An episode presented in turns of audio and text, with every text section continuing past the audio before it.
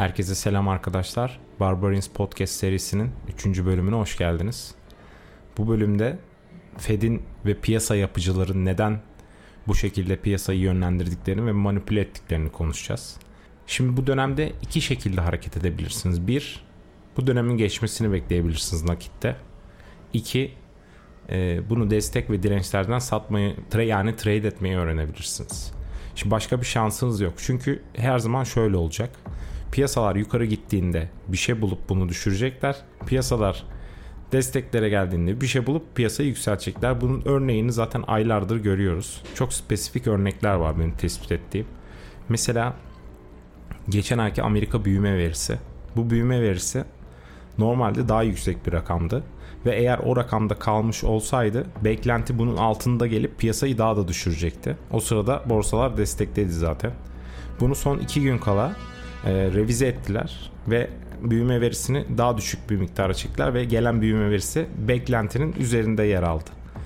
Şimdi e, zaten bu süreçte adamlar sürekli şahin açıklamalar yapıyor FED'den. Özellikle Bloomberg diye bir adam var. O bayağı bir zorluyor. Aslında zaten adamın bütün derdi e, biz konuşuyoruz bizi ciddiye almıyorlar piyasalar yükseliyor hani ciddiye alınmamaktan yakınan bir adam zaten şimdi bunun içinde zaten piyasaların sürekli uzaya gitmesinden falan hoşlanmıyorlar hep de böyle şeyler oluyor işte adamlar bir şey diyor o gün düşüyor sonra bam diye yukarı çıkıyor bir şekilde e, farkındaysanız hep bir yerlere geliyor ve tekrar piyasayı düşürüyorlar. Şimdi enflasyon verisi mesela dün gelen enflasyon verisi çok önemliydi.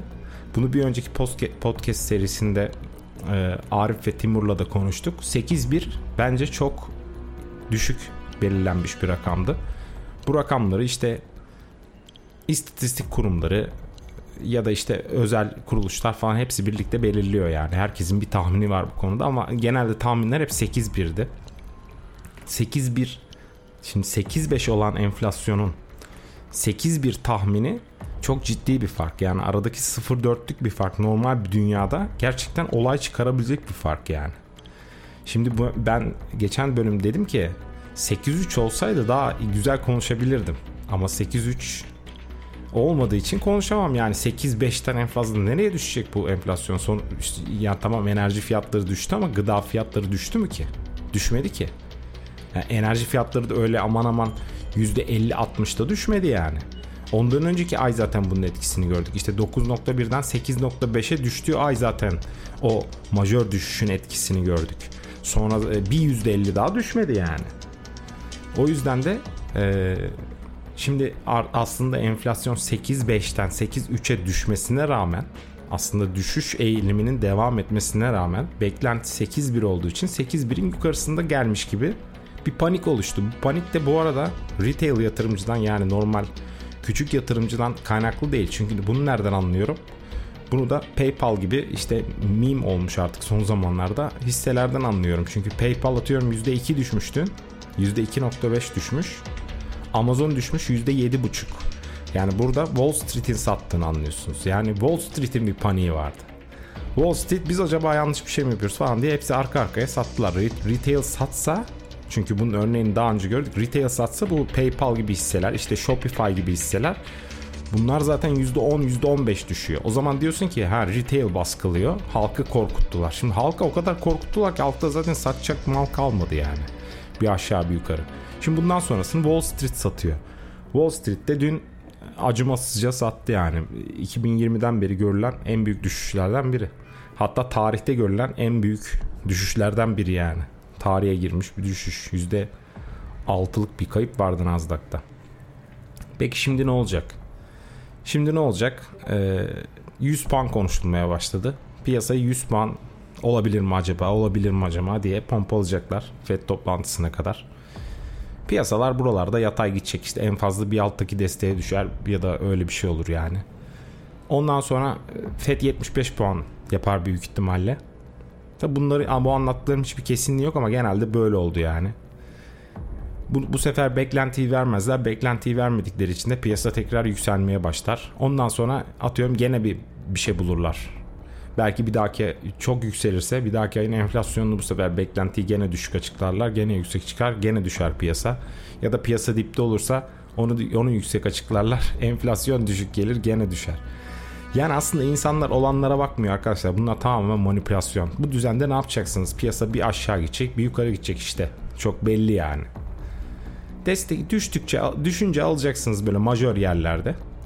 Zaten ee, yani burada podcast'te grafik anlatmanın bir anlamı yok. Grafikleri zaten 100 bin kere atıyoruz. Artık ben ezberledim bile mesela Nasdaq'ın nerelerde destek olduğunu. İşte 11.700'ü mesela işte makro 0.5 Fibonacci desteği mesela o civarlarda 11.600 11.500 falan oralara geldiğinde Bitcoin kaç fiyatısa o sırada Bitcoin'in fiyatı çünkü belli olmuyor. Bazen Nasdaq'tan daha fazla düşüyor bazen daha az düşüyor.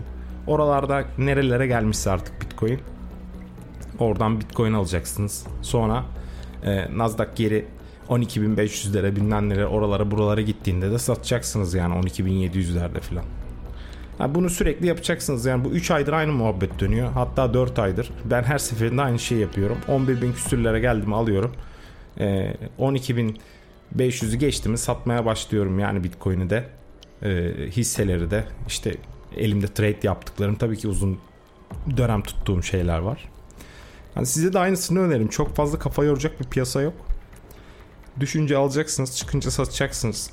Piyasa hiçbir zaman bir yere kaçmayacak. Çünkü piyasanın bir yere kaçması beklenemez. Yani bir resesyon dönemindeyiz, bir sıkılaşma dönemindeyiz. Para bulmak zor. Yani para bulmak zorsa nasıl bu piyasalar yukarı gidebilir? Bu piyasalarda eğer FED bir şekilde ipin ucunu kaçırırsa e, ipin ucunun kaçtığı yer yukarı olmayacak, aşağı doğru olacak. Yani bu da e, benim asıl beklentim olan Covid'in bütün karlarını silme hikayesi. E, Covid'in tepesi kaç? Hemen bakıyorum şimdi Covid'in tepesine. Covid'in Covid olmadan önce korona high tepesi 9755. 9755 ile 10500 arası bir yer. Benim için mesela müthiş bir yer. Nasdaq'ta. Yine diyorum Bitcoin'in nereye geleceğini bilemem o sırada. Bitcoin artık orada 10 bin mi olur? 5 bin mi olur? Yani ona bakacaksınız. Ama Amerika'ya bakmadan hiçbir şey almayın. Yani Amerika'yı analiz etmeden Bitcoin'in tek başına analizinin hiçbir faydası yok size. Çünkü bu bu bir para piyasası ve para bir tane var. Ee, kripto ayrışıyor işte kripto dünya değiştirmiyor arkadaşlar kripto dünyayı falan şu anda e, kripto para değiştirmiyor. Blockchain belki değiştiriyor olabilir ama kripto para dünyayı değiştirmiyor. Borsa gibi spekülatif bir ürün. Bundan para kazanmak istiyorsanız borsayı da bilmek zorundasınız. Makroyu da birazcık anlamak zorundasınız. Makroda zaten 3-5 tane terim var. Onlar da e, bu dönem popüler olmuş şeyler. Çok da zor şeyler değil inanın bana. Yani bir okusanız nasıl bakılması gerektiğini halledeceksiniz hepsini. Yani bu dönemde para kaybetmeyip e, akümüle etmeyi başaran Wall Street gibi yukarıda satıp aşağıda almayı başaran tayfada yer alırsanız zaten piyasalar normale döndüğünde e, güzel bir para kazanmış olacaksınız yani. Piyasalar ne zaman normale döner? Onu kimse kestiremiyor çünkü enerji krizi var. İşte doğalgaz krizi var. Piyasanın bence normale dönmesi Kuzey Boru hattının e, şeyinin ne denir ona? Engellediler ya adamları Ruslar. Sanction. Türkçesini hatırlayamadım. İşte onda engelleri kaldırdıkları zaman Kuzey Boru'daki e, o sırada doğal gaz fiyatları ciddi bir düşüş olur. Ondan orada rahatlayabilirler ama önümüz kış enerji krizi patlayacak.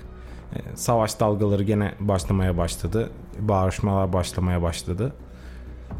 E, artık böyle devam edecek. Yani bir aşağı bir yukarı bir aşağı yukarı haberlere kulağınızı tıkacaksınız. Tekniğe göre takılacaksınız bu dönem. Ne kadar süreceğini kimse bilmiyor. Belki 2023'te de sürebilir. Ciddi bir resesyon olabilir. 2024'ü bile kapsayabilir.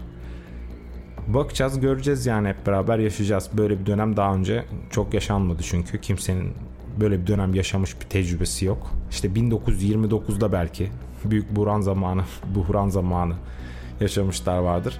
Ama benim şahsen kendi gördüğüm krizlerde 2008'de, 2001'de e, bu şekilde değildi yani. Dünyanın her yeri böyle bu kadar sallanmıyordu yani. belli sektörler sallanıyordu. İşte onda da neyin ne olduğu belliydi. Batanı çıkanı belliydi yani. Şu anda daha e, çarkta bir şey bozul, bozulmadığından bile kimsenin haberi yok. Göreceğiz bakalım kalan sahalar bizimdir diyeceğiz sonra. Görüşmek üzere kendinize iyi bakın. Paranıza sahip çıkın.